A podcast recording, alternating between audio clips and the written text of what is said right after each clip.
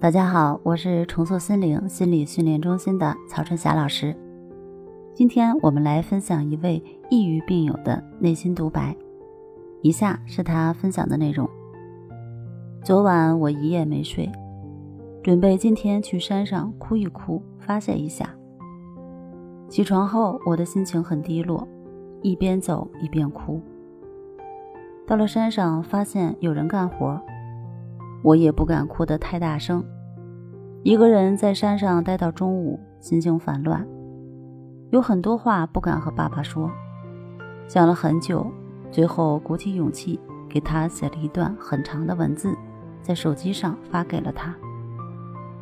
发完之后，我还在不断回忆刚发的内容，想着哪些话该说，哪些话不该说。后来呢，我一直不敢回家。脑子里一直在想，他看完之后会是什么反应？可惜他没有回复我，也没有打电话问我在哪里。下午我回到家，发现他不在。我待在自己的房间，忐忑不安。楼下传来一点动静，我都以为是他上楼来骂我了，吓得我心慌。我不在家的这段时间。他没有打电话找我，也没问我在哪里。我想，难道他不担心我一个人跑出去不安全吗？还是说他根本就不想管我的死活？一直胡思乱想到晚上，吃晚饭的时候，我下楼看见了他，但是他依然什么都没说。我不知道他是怎么想的，是觉得我太懦弱了，还是没救了？直到晚上九点多，我快睡了，他才上楼。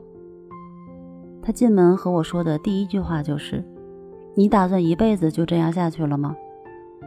你自己说，是不是从头到尾你自己把自己弄成这样的？你要再这么下去，过了春节我们就把你送精神病院去，省得在家看着心烦。”我哭着和他说：“这段时间我已经好多了。”求他不要把我送到精神病院，我听话，一定好好治病，不给他添麻烦。他出了房间之后，我一直在反思。我想我和他之间的沟通是有问题的，或者说是有障碍的。我一直都很怕他，主要是他从小就对我很严厉，不管我说什么，都会批评我，说我做的不好，做的不对。我知道他不理解我，更害怕他说放弃我不要我了。我的内心其实很脆弱，每天都是胸闷气短，胸口堵得难受，呼吸困难。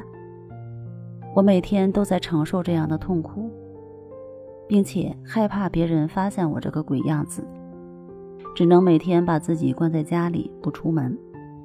我不知道怎么样和爸爸沟通。只能用哭来表达自己的委屈，但是爸爸很烦我哭，认为我是没事找事儿，小题大做。